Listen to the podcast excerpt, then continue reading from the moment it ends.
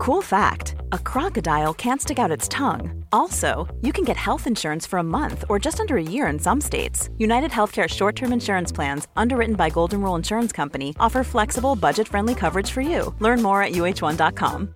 Hey, I'm Ryan Reynolds. At Mint Mobile, we like to do the opposite of what Big Wireless does. They charge you a lot, we charge you a little. So naturally, when they announced they'd be raising their prices due to inflation, we decided to deflate our prices due to not hating you. That's right. We're cutting the price of Mint Unlimited from $30 a month to just $15 a month. Give it a try at mintmobile.com slash switch. $45 upfront for three months plus taxes and fees. Promo for new customers for limited time. Unlimited more than 40 gigabytes per month. Slows. Full terms at mintmobile.com.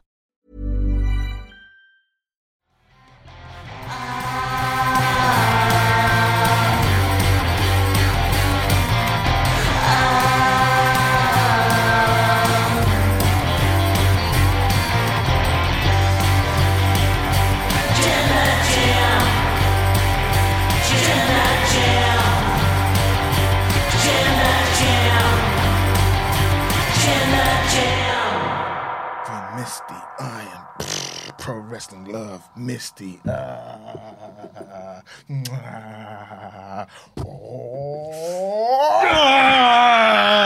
welcome to the Wrestle Talk podcast. I just let him do what he wants at this point. There's no stopping him. This is the SmackDown review for the March 10th episode, and I am Tempest, your host, alongside my wonderful co-host and fellow House of the Black Mask member, Sat E. Niangi. What day is it, Sat? It's Sat E Day. What time is it? It's Sat E time? Is that what I say? I haven't forgotten my gimmicks now. But anyway, it's Saturday Day. You know what that means. It's the SmackDown review with the House of the Black Mask. He's got a green green Muda. Jesus Christ, he's got a great Muta shirt on. Very appropriate, given today's news about a potential Hall of Fame induction. Who is going into the WWE Hall of Fame? Confirmed, however, it's Rey Mysterio. Booyaka, a Hall booyaka. of a, booyaka booyaker. 619, indeed. If ever there was a Hall of Fame career, Mm-hmm. Rey Mysterio certainly has one. And you know what? We'll definitely get to all the bloodline bits on this show, but we lead with the bloodline A lot. a lot. So we're going to change it up a little bit today. We're going to talk about Rey Mysterio because on this show it was announced that the first inductee into the 2023 WWE Hall of Fame is going to be the still very much active Rey Mysterio Junior. Jr. Vince gonna hate that, but hey, listen. At the end of the day, Rey Mysterio Jr. That's who he is. Imagine Rey Mysterio Senior goes in instead. just for it's all a ruse. yeah, just for shiznits and giggles. That would be funny. Yeah. So Rey Mysterio gets an awesome video package on this show, just showing how awesome he is, because he's quite awesome, in fact. Highlight and he's reel. got people like John Cena, AJ Styles. So many folks are talking about what Rey Mysterio has meant to them and the business and everything. He comes out before he can even say anything. He gets interrupted by Judgment Day and Dominic. Dominic comes out and says, How many times are you going to have to miss Christmases and birthdays and Thanksgivings and soccer games to go and be a Hall of Fame wrestler? Ah, I'm ashamed to be your son. And then Legado del Fantasma comes out to come into Rey Mysterio's aid. I really do like this pairing, and this is really, I think, the first time we've seen Legado del Fantasma, yeah. the group be baby faces on this show, and it works really well for them because they wrestle like baby faces, they can Yeah. get over like baby faces. It's fantastic stuff. They wrestle Judgment Day. They were gonna have a match later in the show. He says, let's just do it right now. Mm. They get in there. They have a really fun little match, lots of high flying. I like seeing people like Finn Balor and Damian Priest wrestle on SmackDown because it's new, it's fresh. we don't get to see it they- very often. I feel like they fit more on SmackDown. yeah. When you see them, you're like, it looks right, it feels right, and I mean, I'm hoping, you know, if Rhea does win, that catapults them to leave, right? I mean, there there's potentially like a draft or a shakeup or something coming after WrestleMania. Maybe hmm. that's when they usually do it. But either way, they have a really fun match. Rhea Ripley takes out Legado on the outside. Rey Mysterio comes over and it's like, hey, don't do that. And then Dominic hits him with a baseball slide. Rey tries to get into the ring, and that hmm. distracts the referee enough to let Damian Priest kick one of the members of Legado del Fantasma, and Dominic rolls them up and gets the pin. After the match, Dominic says, Give me the ring. I want to have a one to one with my dad.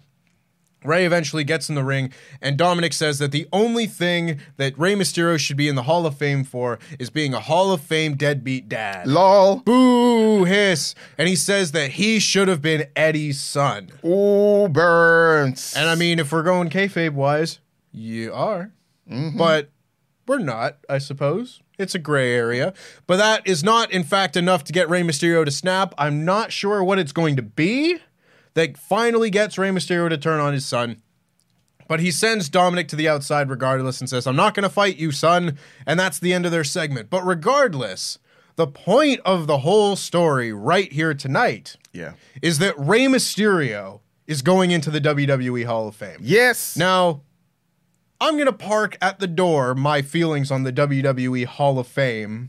well, the imaginary Hall The of Fame. imaginary that Hall of Fame. In Vincent K's mind. Yes. I, I don't care about it, but I care about Rey Mysterio. And Rey Mysterio is a certified Hall of Famer in every legitimate wrestling Hall of Fame out there. Amen. And I just want to talk about some Rey Mysterio stuff because this guy is talk about it. fantastic. I even liked it when Rey Mysterio didn't have a mask for a bit. I like Filthy Animal Rey. I, I like all versions of Rey Mysterio. Hooty hoo. Hooty hoo! Listen, Rey Mysterio.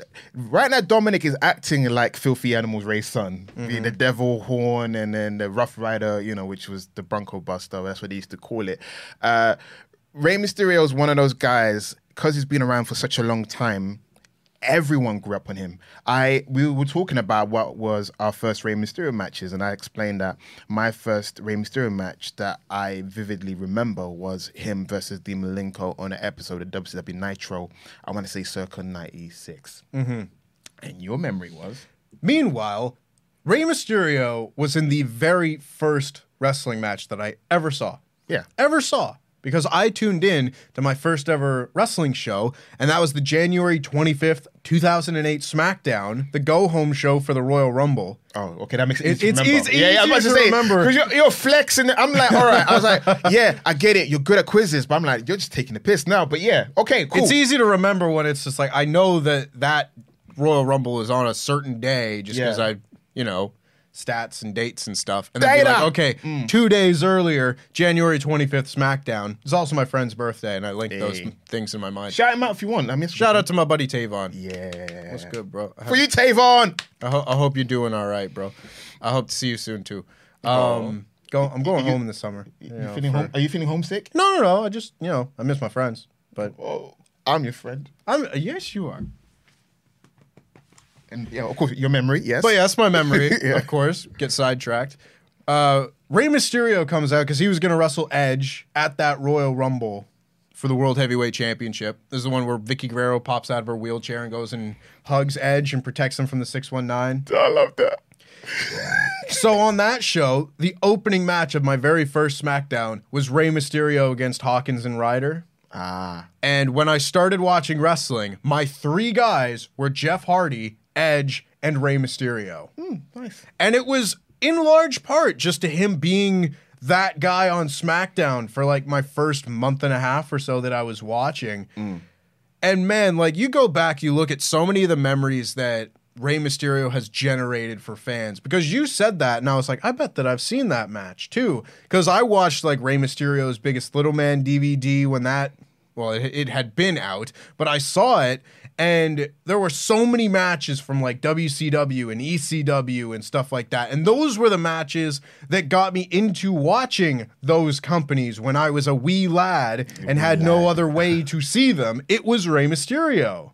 He he was your your your your gateway drug into the world of wrestling. So my question to you then now is because you discovered Rey WWE Rey Mysterio. Then what did you think of Rey Mysterio Jr. pre knee injury muscle mass? What did you think of him? I think it's so funny because he's like such a different wrestler than when he looks like a child in there. He's so small. And I know that the 90s and everything were a different time in mm-hmm. pro wrestling, of mm-hmm. course. They- You're still, and I mean, even now, there are people who think you need to be huge and whatnot. But back then, you really didn't make it if you were tiny. Yeah. And this man wasn't just tiny, he was like itty bitty tiny Right. but still you go back and i mean luke luke and i did bash at the beach 96 on Wrestle Talk Extra. Mm. And the opening match of that show is Rey Mysterio and Psychosis. And they have like the best match of the whole year of 96. Yeah. Right there. Just, and it's tiny, like itty bitty Rey Mysterio just being the most unbelievably athletic, talented, high flying, smooth, dynamic wrestler that you could find on American wrestling TV at the time. Mm. And that makes such an impression for so many people. Like when people talk about the quintessential light heavyweight, junior heavyweight, cruiserweight wrestlers, Yeah. the ones that really changed the game, he's on the Mount Rushmore. It's like Jushin Liger, the original Tiger Mask, Dynamite Kid, and Rey Mysterio. Woo! That's released. He's fantastic. He's one of the best wrestlers of all time. Uh, so basically, Rey Mysterio is so talented and so uh, influential. He changed the name. The name was called Frankensteiner. The move that he popularized in Mexico, the Frankensteiner, it, it became known as Huracan Rana. Even though I know, uh, the funny thing is, I heard something, I read something that one of his favorite wrestlers was Scott Steiner I believe it. He liked Scott Steiner and he liked the, the Frankensteiner, so he used to do it. So he put his own little spin on it and, and so forth. And he was using the Frankensteiner. So I was like the story of like Rey Mysterio's one of Rey Mysterio's favorite wrestlers as he was breaking into the um into wrestling was Scott Steiner, and that's why he used that move a lot. Because I was trying to fig- figure out because there used to be head scissors. Head scissors was the way uh you know luchadors and you know Mil Mascaras did the head scissors, and all the wrestlers were doing it. I felt it kind of died out in mid 2000 or late 2000 because you don't really see people do head scissors anymore. But that was the go to head move Eddie Guerrero used to do it a lot, and then Rey Mysterio did the Hurricanrana, and then down mid late nineties, a lot of people did Hurricanranas and, and so forth. But yeah, Rey Mysterio had a influence a lot of wrestlers. Like kind of like how Amazing Red would go on to influence the Right. wrestling and you know Low Ki and so and Low Ki was the Sabu of the 2000s. it's weird because there was wrestlers like Sabu influenced the 90s wrestling as well, and there's, like, there's a lot of different wrestlers that influence what style that we see today. And Rey Mysterio is, is like the top five and probably number one because of the longevity and the influence he had in in the world of wrestling. And I'm so happy he was able to come back to WWE because there was that weird period of time where the Yes Movement era mm-hmm. when he got booed at the Rumble because they wanted Right. Rey Mysterio, um, they wanted uh, uh, Daniel Bryan, and then the knee injuries. We thought his career was over because it seemed like every time Rey Mysterio during the, his last run before he came back, it seemed like every time Rey Mysterio seemed like he was getting ready to come back, uh, it- you know, full speed. Knee injuries, knee injuries, knee injuries. To the point was like, Rey, you don't have it in you anymore. And then he came back, got rid of the garbage uh, pants that he used to wear, those long leather pants he used to wear. And I'm like, that's the Rey Mysterio I remember growing That's up. That's the Rey Mysterio I remember. Yeah, so it's kind of like because he got put on a lot of muscle mass. Maybe that wasn't. It was too much for his knees for the moves that he, moveset he does. He, he he stopped doing the West Coast pop at one point because that's what he did in the beginning. And you can see there's certain moves he stopped doing. He had to adapt his uh, his mat game a bit, add more kicks to his uh, arsenal in in the ring. But after he got them stem cells into his knee, you know, wherever I don't know how you do inject it or operation. I don't know. I'm not a scientist. He came back. Dude added 20 more years into his career. It's ridiculous. Because I was like, I was trying to find uh, bits for a list recently for Parts Fun Known, Mm. and I just happened to find some article that someone had written like 11 years ago saying like Rey Mysterio is probably going to retire within the next like couple years. Mm. And I was like, don't you even know? It's hilarious. And it does like there is that that era of guys that came that broke into wrestling in like kind of the mid 90s that there's not very many of them left. No. And definitely not many of them left still going at the level of quality that mm. Rey Mysterio is wrestling at. And that's the sort of thing where you look at people that were fans of wrestling in the 90s are now like well tenured wrestlers and they'll have gotten to wrestle Rey Mysterio, someone that they've grown up watching. And there are still people now growing up watching Rey Mysterio and being blown away by Rey Mysterio. And that ability to just influence such a wide array of fans is really, really special. That longevity just doesn't come around too often. It didn't look like Rey Mysterio would be one of those guys when you consider I had surgery five times on my left Yeah. knee. That whole thing. It's just absolutely nuts to think about. What's your Especially- favorite uh, Rey Mysterio match? I hate the thing is right. I hate like I hate being one of those people like oh it's the match of Eddie Guerrero and Halloween Havoc. Uh, It's his match with Kurt Angle at 2002 SummerSlam Oh, it's great, isn't it? it? is bloody impeccable. Such a great match. It's a, it it goes to show you within that was like I think that was his first pay per view, but you wouldn't even know his first pay per view how over he was already with, with the audience. So his matches with Eddie was always incredible. Dean Malenko, I love his match with Dean Malenko. That's that's a guy that's underrated. That's why for me it's kind of weird because for a lot of people they'll say, "Oh, Eddie Guerrero is probably his greatest rival," but for me, it's like guys like Psychosis, Dean Malenko. He had great matches with them he had some good matches with Chris Jericho here and there, but the, like when I think of his like how his moves in his Arsenal, his matches with Dean Malenko were incredible. Those are matches you should check out, guys. Any of his matches with Malenko in WCW were great. Any of his matches with Psychosis in in War and ECW and in WCW as well. Uh, even the match they had at, at One Night Stand, uh, Psychosis and Rey Mysterio, good match. 'cause, Uh, Psychosis is like five foot ten, and Rey, like I said, itty bitty five foot four, five foot five, you know, guy, and they, they were just having great matches to the point where it makes me laugh because uh, Dominic's outfit reminds me of Psychosis. So part of me feels like Yeah. the, the hatred was stemmed from dressing like his nemesis, hair like his Uncle Eddie, bodysuit like Psychosis. He's been dressing like his ops for a long time. But yeah, w- going into the storyline with Dominic, I can't help but think this is kind of like David Flair versus Ric Flair uh, feud in 2000. It's the same pick mm. out. It is the same, you know, my dad's a deadbeat and, and, and everything. And then there's some valid reason because to make a heel compelling, they need to have some sort of valid reason. They can't be mustache twirling heels are the ones that you check out. And Yeah. I think that's the reason why I get probably why people don't like Karrion Kross because he's not grounded in any kind of reality you can mm-hmm. relate to. But with Dominic, he's one of those kids where if your parents are successful, sometimes they're successful uh, at the detriment of spending time with their family. And it, it, and it, and it, and I feel like him being a Hall of Famer. I don't know if there's a storyline reason why, because Rey Mysterio deserves it, but it's kind of like it, it, if it, any year to give him this this year was the right year because I feel like it's elevated the storyline even more. Because before you're like Dominic, why are you hitting your dad? You became tag team champion with dad, blah blah. But I think it's probably his festering resentment towards his dad, in addition to being embarrassed by Judgment Day, made him snap. I think he should have had um, therapy a long time ago, but not having therapy and this added storyline with Michael Cole and Wade Barrett talking about hey, he nearly got kicked out by Really strange. Yeah, the, is the storyline nugget is if you're not in the audience, you wouldn't know they actually act, trying to flesh out the storyline. I don't know if it's true, but apparently, if you watch the show tonight, uh, Wade Barrett and Michael Cole talk about how Vince, um, Vince, I'm saying Vince, Rey Mysterio nearly kicked out Dominic when he was 15 because he fell in with a bad crowd. But it was Angie that stopped. Angie, Rey's wife, stopped him from kicking uh, Dominic out, and I'm like, oh. I don't know if it's based on reality, but that's the kind of thing you always hear about, you know, teenagers just falling into the wrong crowd and so forth. So that could add more fuel to the uh, storyline. But I do like the fact that he's going into the Hall of Fame, but how he got there was he spent less time with his family, and now the son of his resented him. He's like, "You're only successful because you didn't spend time with me." Wah. Yeah. Now he's trying to like embarrass his legacy. But you asked the question: What will it take for Rey Mysterio to beat up Dominic? Two things that c- come into my head: mm-hmm.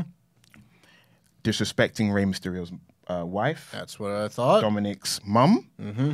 But there's also little Aliyah, baby sister. I feel like it's the baby sister. It has mm-hmm. to be. He's a dad, right? It's kind of like I don't know. The whole point is father and son.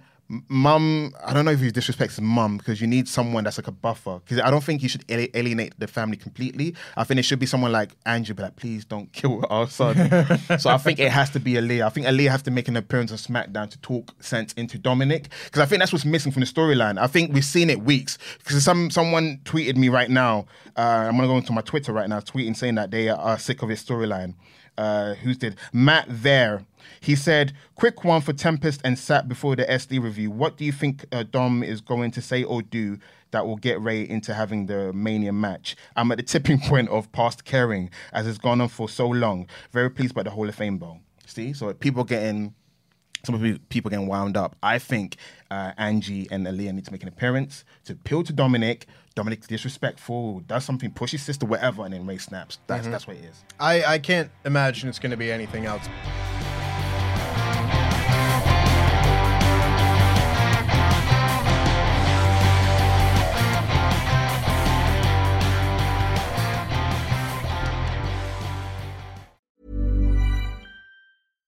Ready to pop the question? The jewelers at BlueNile.com have got sparkle down to a science with beautiful lab grown diamonds worthy of your most brilliant moments. Their lab grown diamonds are independently graded and guaranteed identical to natural diamonds, and they're ready to ship to your door. Go to BlueNile.com and use promo code LISTEN to get $50 off your purchase of $500 or more. That's code LISTEN at BlueNile.com for $50 off. BlueNile.com code LISTEN.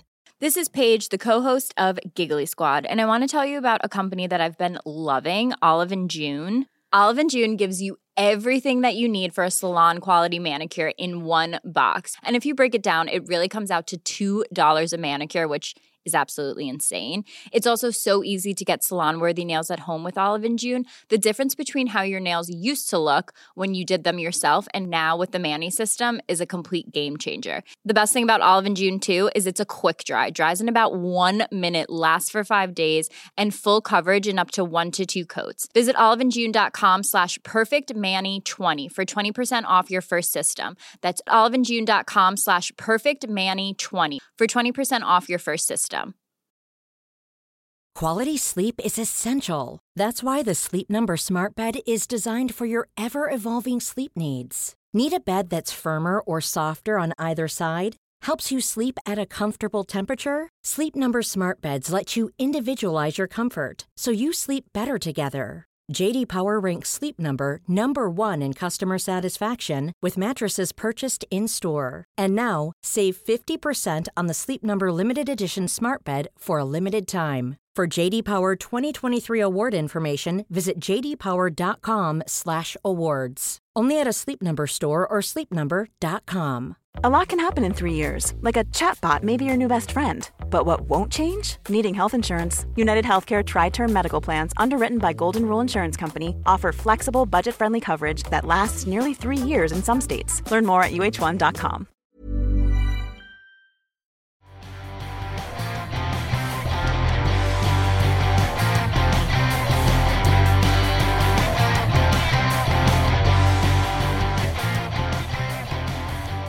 But for now, we are going to get into the rest of our SmackDown review because this show opened with the Usos arriving at the building and Jey Uso telling Paul Heyman to tell Roman Reigns that he's there and telling Kayla Braxton that everything he has to say to explain himself, he is going to say in the ring. Turns out, no Roman Reigns on this Yeah, show. after he said that he, if uh, Jimmy doesn't deal with the Sami Zayn issue, he'll deal with him. But technically, in a storyline sense, they did deal with the Sami Zayn issue because the Sami Zayn issue was a fracture in the family. Since there's no fracture in the family, allegedly, Roman can take another week break that he usually does. Yeah, But- it was strange though. Like Mm. all over social media when they were promoting this show and stuff, it was like a picture of Roman and Jey, and it's like hmm, False advertising. false advertising a little bit. But but uh, there's an interesting before we, we we go over or go to the first match. I like the fact that Jey goes, "Where's the tribal chief?" and Paul proceeds to hug him instead of answering the question because Paul Heyman's got his own little uh, bit of storyline.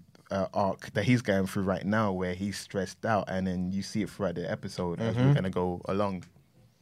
It's a good point. It's a very good shout. We then got our opening match, that being the Fatal Five Way, uh, uh, blah blah blah, Fatal Five Way number one. Too many words. Number one Yeah. contenders Intercontinental Championship thing. They're gonna face Walter, whatever, WrestleMania, and it was Karrion Kross, L.A. Knight, Sheamus, Drew McIntyre, and Xavier Woods, who replaced Kofi Kingston after Kofi got hurt during the brawl last week. That is very unfortunate. It sounds like he will be out past WrestleMania, which we don't like to see. No. Uh, but I don't think he was winning this match anyway. Yeah, This break. match was uh, a bit chaotic, bit messy, but kind of in a good way. Just a lot of things happening. It wasn't the more typical, like, just two people wrestle and you rotate in and out while, while spots are happening. It was just kind of like two people would be wrestling in this part of the ring and two people would be wrestling in this part of the ring. So there was a lot of stuff going on, but it was really good, though. There was a lot of teases of Sheamus and Drew McIntyre finally coming to a head, but they didn't give you the big blow up, start a brawl moment. Yeah, they're building that and they're going to save that for next week mm-hmm. because they're having one of their faces to faces and Xavier Woods comes off the rope, gets hit with a brogue kick. LA Knight gets in the ring, gets hit with a claymore. Sheamus looks at him. They both drop down, and the re- another referee slides in the ring, and they both count one, two, three. Perfect timing. Very well executed. And of course, they both raise the hand of the person they just counted the three for, and they go back to arguing. Drew and Sheamus are co winners of this match. Pretty much as we said would happen last week. It wasn't we. It was he. He. He said it. I don't want. I don't take victory, other people's victory. This lovely man right here. He saw the foresight. He saw the future, and he saw it. He's like Drew and Sheamus, or as I like to say, Shrew. They were gonna win the match somehow through shenanigans. And I was like, I was hoping to turn into a six way match at WrestleMania. That, that was me. That's what I said. But that's not what happened. But at the same time, question because I don't see a lot of Fatal Five Way a lot. Are there usually two referees in this match? I don't know. Not usually. Mm, I think it's you quite know, convenient. it was a little Mm, convenient. it was. You know, I don't even notice where this person came from. It, it, it must have been outside the whole time because I do vaguely remember there was a referee outside Hmm. during the fights and so forth. I hadn't noticed. I wasn't paying that close attention. But a good match, a very good match to open the show, given plenty of time, even though quite a lot of the time on this show. See, the pacing issues kind of came back a little bit on this Mm-hmm. show because they did the the Usos bit and then they gave everybody their entrance and then they went to commercial like Yeah. 30 seconds into the match. Yeah. Don't do that. I don't like that. But I also wrote down this certain notes I made about the match. I'm I'm gonna let, let, let me talk to you. Let me talk to you. Let me Yeah. talk to you. Yeah. Um, I think. Hear me out, because I'm I'm a bit, I'm a bit trepidatious approaching this. Yes.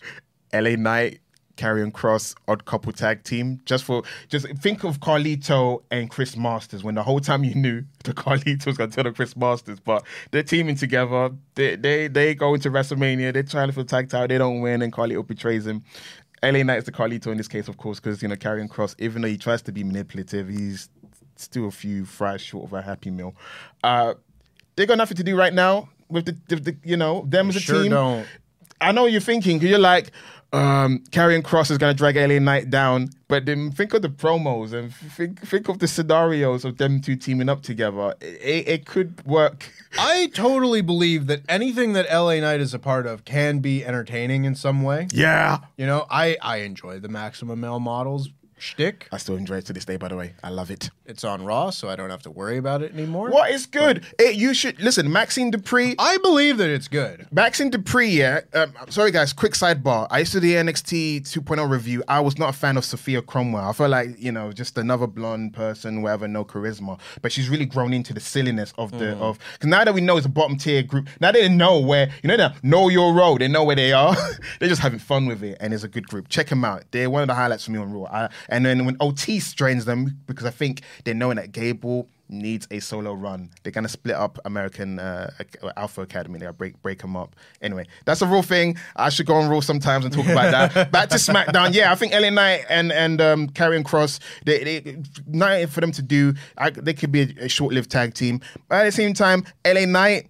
Money in the Bank would won't happen because a lot of people want that to happen. I want it to happen too, yeah, but it's not gonna happen unfortunately. I want LA Knight to do well, but like Legado, they're not really pushing the new guys that have arrived on the scene. Mm-hmm. And um, w- w- when we got to the Legado match, there's not enough goodwill with Legado to, for them to lose. Right. You know what I'm saying? Yeah. Fans will accept losses if they've built that relationship with them. They knew they were heels for a bit, then hit roll, turn heel, so that to be face. So it's Mm-hmm. kind of like it's they what the way they've been treated is kind of how the women's been treated. Like there's no character development in any division, and then you you're not given reason to care. Yeah, a little bit. Yeah. Yeah. Anyway, I've jumped around back on course after the match. Sheamus and match. Drew, yeah. Yeah, Sheamus and Drew kind of yelling at each other. We cut to backstage, and Kayla Braxton was like, Well, Adam Pearce has to figure that out. In the meantime, here's Paul Heyman and asked Paul Heyman a question, and he's like, Oh, I'm sorry, what? I wasn't listening. Exactly that. I love. See, half of it is like, yeah, he's he's stressed and he's got a lot on his mind. The other half is just like His beef with Kayla. absolutely disrespecting Kayla at every turn, and I love it. I want more of it on every show. In fact, um, but Paul Heyman cuts a fantastic backstage promo where he was talking about what the game plan was going to be regarding Cody Rhodes because he mm. really put over Cody Rhodes. Said stylistically, Cody Rhodes is a nightmare matchup for Roman Reigns. I'm not quite sure how. You know, I don't know what exactly Cody Rhodes does that matches up poorly for Roman Reigns in a Oh. kayfabe matter. I, I I do. Let me hear it.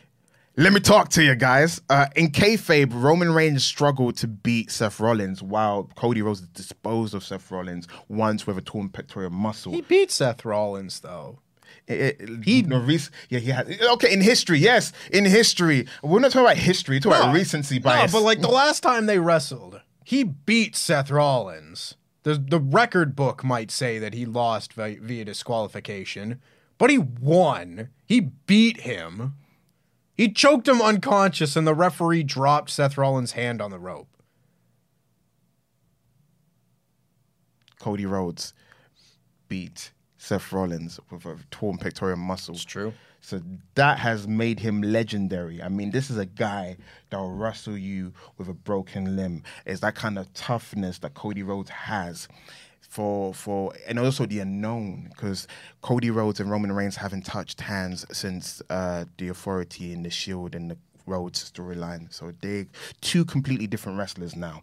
So that is why I believe what Paul Heyman says that Cody Rhodes could be a problem because at this moment, this guy seems darn near perfect, and we all know the crowds hate perfect. So you, everyone's ready for people to turn on Cody. But yeah, at the moment, he's perfect. We will see. It'll be interesting because Paul Heyman went on to say he was strategizing about how they need to deal with Cody Rhodes, this person who matches. Yeah, or whether we go gangster on him. What the heck is he doing? I don't know, Gangster. just like snuff him out, basically. I, I know he meant he But- meant he meant bloodline beatdown. I know. Yeah, but it was real interesting, you know, his choice of verbiage here. Hmm. And he was like, Do we do that? Do we hit him with the truth? And he went to Roman Reigns, and in Roman Reigns' infinite wisdom, he said, Wise man, the most gangster thing we can do is tell him the truth. And he said basically exactly that. He, he went to Raw and he told Cody Rhodes the truth because you'll get to WrestleMania. By the time you're at WrestleMania, Cody Rhodes will have already lost because he'll be crushed by the immense weight of all of this inescapable baggage he has from his past. And then he will have to bow down to his tribal chief and acknowledge him. How did you feel about that promo? It's because the reason I say how you feel about that is almost like the villain telling you your pl- his plan. Mm. You're gonna fall into the laser-eyed shark, and the laser-eyed shark's gonna Sharks eat with freaking yeah. laser beams attached to their head. Yes, they're gonna chew you up. Well, I'm gonna leave in my getaway car and I'm gonna go with it. It, it felt very much like we already kind of knew that Roman Reigns was playing mind games, and then he confirmed it. But uh, what the reason I'm asking you, how did you feel about the promo? Are you happy that he he confirmed what the game plan was? Would you have preferred if he didn't reveal the game plan and we just continued to hypothesize what the game plan was? I mean, I I don't feel like much from this promo was like a revelation at all. I think it was just very well delivered. Mm. And I hear I heard what Paul Heyman was saying, and I was just like, that was a good wrestling promo. Not like a real thing to advance whatever story that they're telling. So I didn't think too hard about it, honestly. And maybe that maybe I could have. And maybe in that sense it could have been better or different or something like that. No, I was I was But- with you because I was with you. I felt it was good promo. But when yeah. you when you described, it, I was like, this is more like a villain just telling you his his story. You're like, do we need to know that? I Mm-hmm. don't know because it's like I feel like that promo was done because Roman's not there. If Roman was there, I don't think he would need he would need to do that promo. I Mm-hmm. feel like Roman's not there. Paul's there. What do we do? He needs to have a promo, and it felt like, what should I do? Just reveal build my game plan because the whole point of a game plan is you don't reveal it until probably to the end. Mm. After the victory, then you go in my victory. This is how we, you know what I'm saying? They haven't won yet, and then again, that's this is this is how you think again. Maybe Paul's gonna be overconfident. They're so overconfident and they, they're not tipping their hand like, what is a bit of a game plan? Now you're like, because now Cody knows. Do you know? Do you know what I mean? Cody now knows. Oh, their game plan is to get into my head. Cool. Don't let them get into my head. So that's why I was a bit like, hmm. But at the same time, you can say that Paul is a bit too overconfident that they're showing a game plan. So that cockiness, that hubris, will be the downfall. It's a good thing to keep in mind going forward, of course. Uh, and Drew were yelling at each other backstage with the Brawling Brutes trying to play Peacemaker. And then we got the whole Rey Mysterio, Dominic Mysterio, and Judgment Day and Legado del Fantasma match and segment. And then after that, we got Charlotte Flair backstage telling Adam Pearce that she wants a match. Oh man, like the women, the women stuff. This is how you know. That's that's that's for me. You know, Sat never likes to be negative here, but I do have something constructive. WrestleMania is in a few weeks. There's rumors that either the tag titles or the women's title match between Charlotte and, and Rhea could be the main event. Nothing. Uh, imagine, yeah, if it's a man, all right? I mean, you know me, I love using examples. Stone Cold Steve Austin, your WWE champion. He's gonna face The Rock, at, at, you know, in uh, in Houston, Texas. It's 2001, and he comes in and goes to Vince. I win a match. Yeah. You know, there's not enough heat. It- it's very low stakes, low Mm. energy. Yeah, I, I very much feel that. And that absolutely extended to the segment that we got later. Adam Pearce has got more of a storyline going on because apparently they, there's this storyline thread throughout SmackDown that Adam Pearce is stressed. Yeah. Gunther's after him. Uh, you've you've got Charlotte wants a match. She even said she even said to him, you know, take a break or whatever she said to him. Like. Adam Pearce has got more of a storyline going on because he's got Chelsea Green and Carmella and Raw bullying him, and he's got Gunther saying, "Opponents, English is not my first language, but opponents." with the one opponent. But yeah, Adam Pearce got more storyline than Charlotte and Rhea right now. And that's a potential WrestleMania main event. What good for versus Adam Pierce? Lol. We're laughing. You know what? I'd watch it. Me but then too. we got the Viking Raiders taking on Braun Strowman and Ricochet. I know you enjoyed this set, but not for any reason in particular what happened on TV. This was kind of just your straightforward, kind of basic tag match. There really wasn't anything to make note of. It was just Ricochet kind of got the shine, and then the Viking Raiders got the heat, and then Braun Strowman made a hot tag, ran wild very shortly, and then uh, did his little choo choo thing, Choo-choo. knocked over Ivar, went to go and knock over Erik, but Erik just got pulled out of the way by Valhalla, and he just Braun Strowman tumbles over the announce desk, which I feel like he does every time he does this now. Mm. Maybe it's time to retire the spot if you never hit it. But No, regardless, it's like Andre the Giant getting caught up on the ropes. It's a trope now. getting caught up in the tropes. Yes. But Valhalla, of course, has pulled Erik out of the way, and Ricochet takes out Erik on the outside. Guy's name is Erik. Ricochet takes Erik out on the outside, and he does a little pose, and then Valhalla does this, and Ricochet's real scared. For no reason in particular, I'm sure. Yeah, maybe go on social media. There's a bunch of jokes about what made Ricochet scared. He's they're saying that Valhalla's a bit stanky. It's as good an explanation as I've heard so far because Ricochet looks absolutely spooked. He gets back in the ring, and uh, Ivar just hits him with a kick and a big splash off the top rope for the win. I like seeing uh, the Viking Raiders get uh, some heat back. They get a much needed win because Lord knows they didn't get any of that heat in their feud with Drew and Sheamus. This, at the very least, is a step in the right direction for them. That being said, I don't like Ricochet being made to look either scared, Goofed. Yeah. scared, goofy, or involved in any way with spooky nonsense, if that's what this was. Because Michael Cole was like, oh, she's put a spell on Ricochet. Yeah, man. I don't need any of that. Unless you're doing that kind of spell, I don't need it. But what what made me laugh is yeah, if we're Steiner mathing things, right? So the tag team tournament winners, which is uh Broncochet, that's Ricochet and Braun Strowman, they now lost the Viking Raiders. So technically Viking Raiders should have won the tournament because they easily disposed of the winners. So that's why it's a huge victory because they beat a tournament winner and you wouldn't know it because they never come out with a trophy and it becomes an afterthought after they win.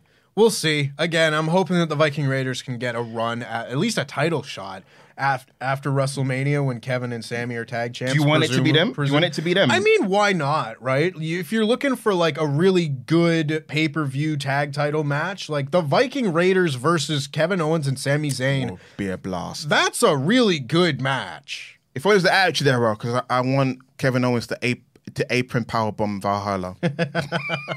you love it too. Jesus. And then for him to be like afterwards. But this was just fine. Nothing really to make note of otherwise. Adam Pearce is backstage with Walter, who's very upset, and he says, Yeah, English isn't my first language, but I asked for an opponent. Singular, not opponents or challengers, pl- Challengers. plurals. I know the difference. And Adam Pearce says, Okay, okay, relax. We, I've got a solution to this.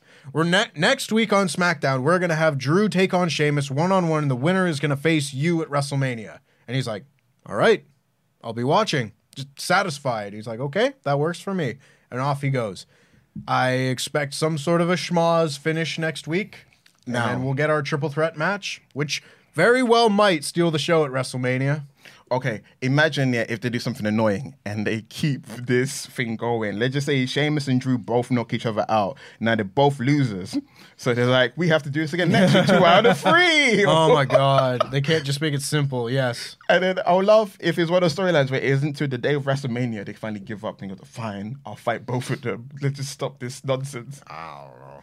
I don't know. I expect a schmoz next week. Not quite sure how. But then we got the low point of the show, unfortunately, that being Charlotte Flair versus Shotzi. The crowd did not care about this one single bit. It's okay, it's not the crowd's fault. It's not the crowd's fault. It's not. Shotzi's fault either, because this is the issue. This is where the issue came from. Talk to us. Let me talk to ya, WrestleTalk audience. Charlotte Flair is a tweener slash babyface. Yep. Yeah, yeah, yeah. Thank you. Shotzi is a babyface. Yeah. So we've got tweener babyface versus babyface. Yeah. And that's why no one cared. I think there's a lot of reasons that no one cared, but that's definitely a very big one. Like, Yeah. you know, I don't know how you could really be super interested in this Charlotte and Rhea feud right now with the effort that they've put in telling this story. I think there is a great story there to be told, but I don't think they've put very much effort into telling it. And thus Charlotte feels like a flat character. Shotzi doesn't have any character. She's just, you know, girl with tank who loses every match. Hmm. And again, there was no heel, there was no like heat, there was no flow to the match really. The match was kind of messy in parts. Like Shotzi missed a kick, and Michael Cole had to be like, "Oh, a glance, a glancing blow." Like uh, it just wasn't there. And Rhea comes out, stands at ringside, and Charlotte gets the win with the figure eight. And then they go to do the post match promo, and I was like, okay, well now we're gonna get this moment where we're gonna take this feud to the next level. And it was just kind of more of the same. They're, like, talk- they're talking in circles. I, Yeah. I, I think here, what would have uh, made this even better is scrap a match. You know, I made a joke about how Charlotte had to demand a match. They shouldn't have done a match. They should have done a sit down interview. Mm. They should have got Kayla because, you know, women empowerment. It should be, you know, Kayla because she's on SmackDown. Kayla does a sit down interview, kind of like Rocket and Austin in the backstage. Pick a location. So you got Rhea sitting there, Charlotte sitting there, maybe Dom beside her, whatever. And then you got a video package of when Charlotte beat Rhea. And then Rhea can talk about how her momentum was lost. She was never the same. Even when she came on the main roster, she didn't feel the same. She felt like an imposter. She was going through the motions. It wasn't until she joined Judgment Day she turned things around, and now she's this complete beast. Something that Charlotte's never seen before, never competed against. She mm-hmm. was no matter how much you train and you prepare, Charlotte, you cannot prepare for what's coming. The Eradicator. If they did like a great promo like that, you, that was good. You get amped, right? Then Charlotte would be like, "Rah rah, baby face, I'm Charlotte Flair. I'm gonna beat you, woo!" Because it could be like a whole Cena and Rusev situation, or Cena and, and Umaga, like whether monster is gonna knock him down. I hope it doesn't happen, but it should have been like a sit down promo to dissect that how this loss to Charlotte did impact her because this because this storyline is not plucked out of thin air. As much as people want Rhea versus Bianca, this storyline is not, and as much as should be Asuka versus Charlotte. I mean, there's there's a, there's Yeah. a ton of women queuing up who got grievances. Heck, even Dana Brooke, who used to be her enforcer, he goes, my career was derailed because I was an enforcer for one month. It should have been like a year. Then we should have broken up because no one cared. Anyway, so it should have been a sit down interview and dissect how the crushing, crippling blow of that defeat it it changed Rhea forever. Even- mm-hmm. and then Charlotte, that's the thing with Charlotte, because she's like the Mary Sue, she doesn't have, really have a weakness or chink in her armor. But it, it, they could have had her probably accept that she had part of creating a monster. It's kind of like Frankenstein's monster. It goes, the mm. monster was a long brewing before I joined Judgment Day. You made me who I am. If that kind of thing, like Yeah. I'm gonna be the face of all the things that all the bad things you've done to win, blah blah. They, they could have made it personal. I think that's what we like about wrestling, making it personal and grounded. Right now, they're not grounding it in anything, and it's right there. Yeah. I mean, this one feels like they are stuck at square one of just you beat me last time, but you're not going to beat me this time. Yeah. Whereas there's so much story that you could pull out of this Mm. that they're just not doing. I, I think that exactly as you put it there is what they should have done. Really hit the effing point here that that loss was the downward spiral for Rhea Ripley because we all remember it, we all saw it. It's real. And when it's real, you can make people believe in what you're saying so much easier. It's exactly like the Ruby Soho promo on Dynamite this Which week that incredible. we really put over on the AEW podcast this week as well, because she was talking about things that were real. Hmm. You could do the exact same thing here, and re- I guess you don't want to get people behind Rhea Ripley in that sense, but you could make people believe that Rhea Ripley is saying that something that she believes in.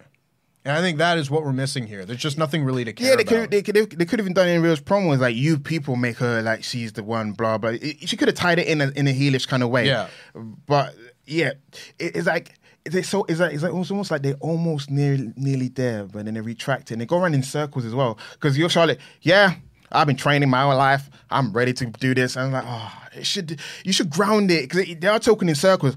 I see your, I see what you're up to. I see your game plan. I'm gonna beat you. Well, I've been trained. It's it's kind of like it's very talking for the sake of talking, right? It's just words. There's nothing grounding these words. If they had words that grounded it, it'd be like, oh, I want to see this blood feud. There's nothing bloody about the feud, unfortunately, even though it got something that could make it bloody. Yeah, it's a shame. And we've still got some time before WrestleMania to turn things around, but clock's ticking. We then had our main event segment here with the Usos coming out and Jey Uso being given the chance to air his grievances, explain himself, and all the sort. He says that everybody's been asking him why he did it, why he did it. And he said very simply, it's for the family. More specifically, Jimmy. for Jimmy. Because the point of this is Roman last week said that if Jey's not on side, he is going to take it out on Jimmy. And what what did we see? Jey joined the bloodline in the first place for? It was to save Jimmy. When Jey got real worked up and quit the bloodline in 2021 for a few weeks and went home and everything, why was it done? Because of Jimmy Jimmy. because Jimmy and Jey were at odds with each other and he couldn't see that. Now he had to protect his brother again, and he's such a tragic character in that because he says here that he didn't want to do it. He didn't want to turn on Sami, which is to me interesting to say with Jimmy right there. Like, I feel like that was really kind of expressed like and Jimmy's always like, yeah, he I got my brother back. But no, he's saying like he didn't want to do this. If it were just up to him, he would have sided with Sami Zayn. But it's not up to him really. He has an obligation not just to him, not just to his brother, but to his to the family mm-hmm. because the family is going to be upset if there's fighting within the family and he can't have that. It's for a greater good that he's doing this, but of course, that doesn't register with fans because they're e- helping the family is making sure that the top heel stays on top. So this makes Jey such a deep, tragic villain here. Because he's not a villain in the sense. yes. Yeah, he's not the mustache twirling, just evil for the sake of evil villain. But he is the one, he's the soldier that's being forced to fight for the evil side. And that is just, ooh, that is so wonderful. And what I love is Jey goes, I have the burden. You don't have the burden. yeah. That's because you're not family. That's what he's been saying the whole time. It's kind of like it's like full circle moment. He didn't want Sami to join because he wasn't family, because he knew that Sami wouldn't have the same burden he has. Mm-hmm. He can, for him, it's like Sami saw the bloodline like a boutique. He can walk in and out. Yep. Jey goes, I can't walk out this job. I signed a lifetime contract because it's a family business. The bloodline wasn't a family business for Sami. It was a, a way to enhance his reputation after losing the whole Jackass situation. His his reputation was in tatters. By aligning with the bloodline, he was selfish. He had selfish means for joining him. He didn't join him, oh, I like you, Jimmy. I like you, Jey. I want to hang out with you guys. No, he joined the bloodline for his own selfish reasons. There are um, negative points from both sides. Because of how uh, Sami's been mistreated, we align with Sami. But if you do think about it, Jey's right. Jey goes, this bloodline thing is not a game to him. Yeah. This is his family, his kids, Roman's kids. There's the, the fracture between Jey and, and and the bloodline runs deep. While Sami can go home to his family and he wouldn't have that fr- that friction, he wouldn't have that burden because he has his real life family. This is his family in the spotlight, in front of the world. The bloodline, the Kardashians of wrestling. LOL. Um, th- the burden. He doesn't have the burden. That's the that, that's what people have to remember. Jey has the burden, Sami doesn't. And that's what Sami's too selfish, and that's why Jey can rationalize it. Because Jey don't want to do it, but you have to rationalize the, the, the horrible things you do. To rationalize it was you're selfish. You should have fell in line like everyone else. Bloodline business is falling in line, and if you don't want to fall in line, you should have never joined. Like I said, you shouldn't have mm-hmm. joined in the first place. So boom, the burden. I think it was fantastic. I really like. There is the part of me that really wishes that Roman Reigns would have been there for this, even if he was just stood in front, allowing Jey to do all of this and having those like subtle facial reactions and the subtle storytelling beats that you only get with Roman Reigns there. I would have liked to have seen that and like e- end it with him just like giving Jey a hug, and you see him one camera shot like Jey just being like mm. M- maybe they, something like that. maybe maybe they, they're teasing what the dynamic's going to be like because I do think the whole point of Sami's involvement in his storyline was to create the fracture. It was not to take down the bloodline. He was meant to create the first crack, and there's there's been a rift that's that's been wide to the point where Jey is openly admitting because that's what people should uh, understand. That you said it was interesting. He openly admitted that he didn't want to turn on Sami. Mm-hmm. It's different from like I did it because.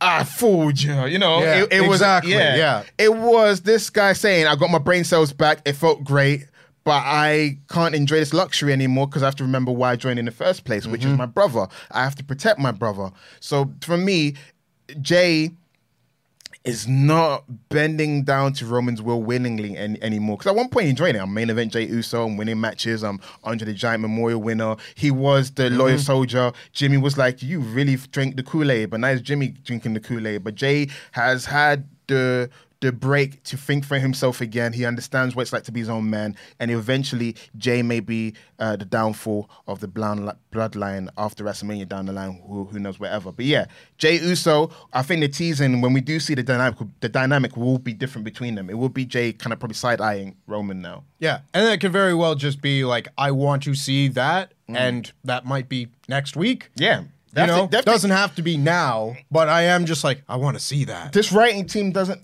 for this writing team they have to do it because they, they're like we don't know what to do we, we- our golden goose has left the house which is Sami Zayn now we have to rely on the bloodline which got stale because it was just them so they have to elongate things Yeah. a little bit mm. more, yeah. But this segment then goes on with Jey Uso making his point and Jimmy saying now that the Sami Zayn problem is dealt with, we can focus on Cody Rhodes. And Cody Rhodes comes out, again, a nice treat. I like seeing him on SmackDown. And Cody Rhodes says, you know, you guys, I keep hearing my name. Mm. You guys keep talking about me. Maybe you should just be talking to me. Puts over the fans like you do it for Roman, I do it for the people. And maybe we should just fight. And he goes to get in the ring, and Jimmy says, You know, you get in this ring, you're not going to make it to WrestleMania. And he's forward, Jey's back. And that's when hooded Sami Zayn comes through the crowd, jumps Jey, beats him down. Jimmy goes to save him. And that's when Cody goes in and he starts beating on Jimmy. They end up having their two little brawls. Sami and Cody stand tall at the end of this episode of SmackDown. And that's the show. This is li- probably leading to the six man tag I want to see the trios I want it so bad. Co- Cody, Kevin, and Sami against the Bloodline on like the final Raw before WrestleMania would be fantastic. By the way, I'm still waiting for the whole Cody and Kevin promo where Cody opens the curtain and says, "It's you, the reason why I went where I went, and I met mm-hmm. the people that I met." I've, have you been waiting for that promo? Because it's gonna happen, right? Yeah. I'm waiting for the whole emotional deep promo about Kevin. You were there for me. You introduced me to Nick and and uh, and uh, Matt and all the guys and so forth. So I'm waiting for that promo because I feel like it will be the promo by Cody which will lead Kevin to now question, hmm, maybe me and Sami should be friends again they do need a buffer. They, them two individually, Kevin and Sami, it's not working. They, they, they're too uh, pig headed. It's part of the reason why we love them. They, they love each other, but they also, yeah. you know, they're too pig headed. So Cody has to sit them down and hash it out. So yeah, trios tag. I think this was a pretty solid episode of SmackDown, all things considered. There were some good matches. There was some good angles and everything to set up matches that will lead to WrestleMania deals. There was some stuff that I could have done without. Like, I didn't think the Charlotte Rhea thing was very good at all. I didn't think that the Valhalla, you know, Viking Raiders, whatever, like, it was just kind of there. It was fine. Didn't really add too much other than giving the Viking Raiders a win, but I guess you kind of need that. Oh, and some magic. But otherwise, there was some good stuff on this show. Good promo from Jimmy for sure. You had opening match that was really solid. Mm. You had the Legado and Rey Mysterio stuff that on the whole I think I think they've done a really good job with the Rey Mysterio Dominic Mysterio build. They have. They have. I know things are kind of like reaching their point where it's like, okay, now's the time to, to snap. We've only got like three weeks left until No, WrestleMania. that for me means that they're doing a good thing. The fact that it's frustrating people is meant to frustrate you. That's the whole point. Because look how easy it would be if Rey did snap. Then what? Promos where he calls him your crappy kid. I like Aalyah more. You know what I'm saying? Like, what can Rey Mysterio as a babyface then do in terms of driving? Because what would happen is he would have to beat Damian Priest for a week or two. Because you know someone needs to eat the pin before he fights Dominic Sure. at WrestleMania, and then poor, poor, poor Damian's got nothing to do. Everyone's got a match at Mania except I just him. think we're we're reaching the peak, and it's about time that we do it because Mm. You have him fight. He like just beats Dom down for like five seconds, and Judgment Day drags him away. They go backstage. Then the next week, you have Rey go out there and like maybe you could swap the order of this, maybe, but like you have Rey come out and do a promo and be like, you know what, I've had enough. Someone needs to teach you some tough effing love, Dom. So at WrestleMania, I'll give you what you want. You and me one on one, and I'm gonna put you in your place. And then, if there's only one more week until WrestleMania, or maybe uh, one more week after that, you just have him do like a match and a post match promo to really hit that home, just like a go home promo for it. And that's all you really need to do. Like, it doesn't need to be like, oh, you're a crappy kid and try and elongate the story. It's just like, okay, you have it your way, and at WrestleMania, I'm gonna beat you.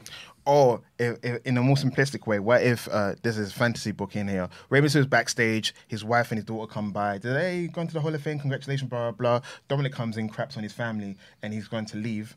And he assumes the person that's coming after him is probably Rey, so he smashes the door into that person. That person behind the door is actually Aalyah, and that will make Rey mad. I feel like it has That's to. not bad. so- I like that. I think something to involve Aalyah. I, I feel Yeah. like that's going to drive Rey because I don't feel like he, um, Dominic i- i- would want to disrespect um, his mother. but I feel like Aalyah is like, you're the favorite. He spent more time with you. You got to see him more. They, they can convolute that because Mm-hmm. even Michael Cole, Uncle Michael, that's what I'm calling him in the storyline. Uncle Michael Cole. I was there. He was a good dad. Sure. Sure. I'd love to see that. Show me the Thanksgiving pictures of Michael Cole hanging out with In the '98, yeah. Don't show me 2002 because he was a bit older. Yeah, a little bit. Yeah. Uh, I don't know.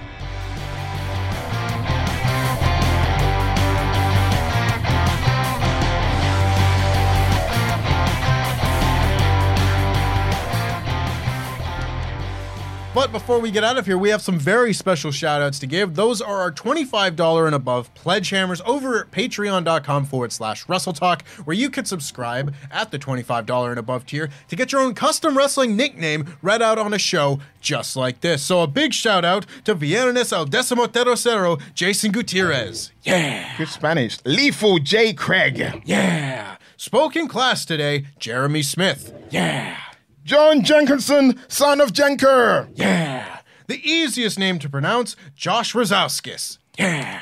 The voice of rest, oh, the voice of the ring, Josh Roberts. Yeah. Breaking news, Justin Edelheit. Yeah. The heir to the throne, Kate Ayers. Yeah. Up and up above and Keith below. Lol. Always leave the crowd wanting Brian Moore. yeah. Le mieux au monde links the sun. Yeah, I said He it. did. He did yeah. there you go. He got it. I, I, yeah, I did my little French. I have not seen that one before, so shout out to you. And as well, pick 'em up, Loot Sponge. Yeah. Thank you, of course, to all of our wonderful pledge hammers over at patreon.com, rus- uh, patreon.com forward slash WrestleTalk. Make sure, of course, that you subscribe to the $25 and above tier to get your own custom wrestling nickname read out on a show just like this, just like those. And now is as good a time to subscribe as ever. You can see tons of exclusive content over at patreon.com forward slash WrestleTalk, whether it be the full uncut version of the latest episode of Survival Series that came out just last week, that being Can You Name Every Single Intercontinental Champion? They can't name them all, but they do better than I thought they would. Not gonna lie some of them. but there's plenty of content, exclusive content, early access content, as well as Adam's next fantasy booking video and more. So make sure you go over there right now and subscribe. Patreon.com forward slash WrestleTalk. Sat.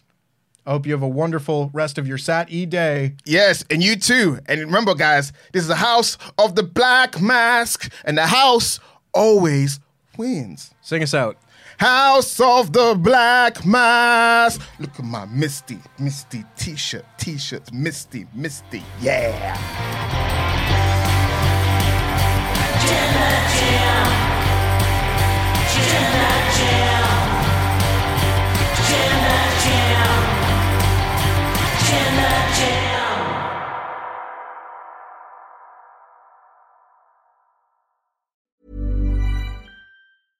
Hey, it's Paige DeSorbo from Giggly Squad. High quality fashion without the price tag. Say hello to Quince. I'm snagging high-end essentials like cozy cashmere sweaters, sleek leather jackets, fine jewelry, and so much more. With Quince being 50 to 80% less than similar brands. And they partner with factories that prioritize safe, ethical, and responsible manufacturing. I love that. Luxury quality within reach. Go to quince.com slash style to get free shipping and 365 day returns on your next order. Quince.com slash style. Hi, I'm Daniel, founder of Pretty Litter. Cats and cat owners deserve better than any old fashioned litter. That's why I teamed up with scientists and veterinarians to create Pretty Litter. Its innovative crystal formula has superior odor control and weighs up to 80% less than clay litter. Pretty Litter even monitors health by changing colors to help detect early signs of potential illness. It's the world's smartest kitty litter. Go to prettylitter.com and use code ACAST for 20% off your first order and a free cat toy. Terms and conditions apply. See site for details. Mom deserves the best, and there's no better place to shop for Mother's Day than Whole Foods Market. They're your destination for unbeatable savings, from premium gifts to show-stopping flowers and irresistible desserts. Start by saving 33% with Prime on all body care and candles. Then get a 15-stem bunch of tulips for just $9.99 each with Prime. Round out Mom's menu with festive rosé, irresistible berry chantilly cake, and more special treats. Come celebrate Mother's Day at Whole Foods Market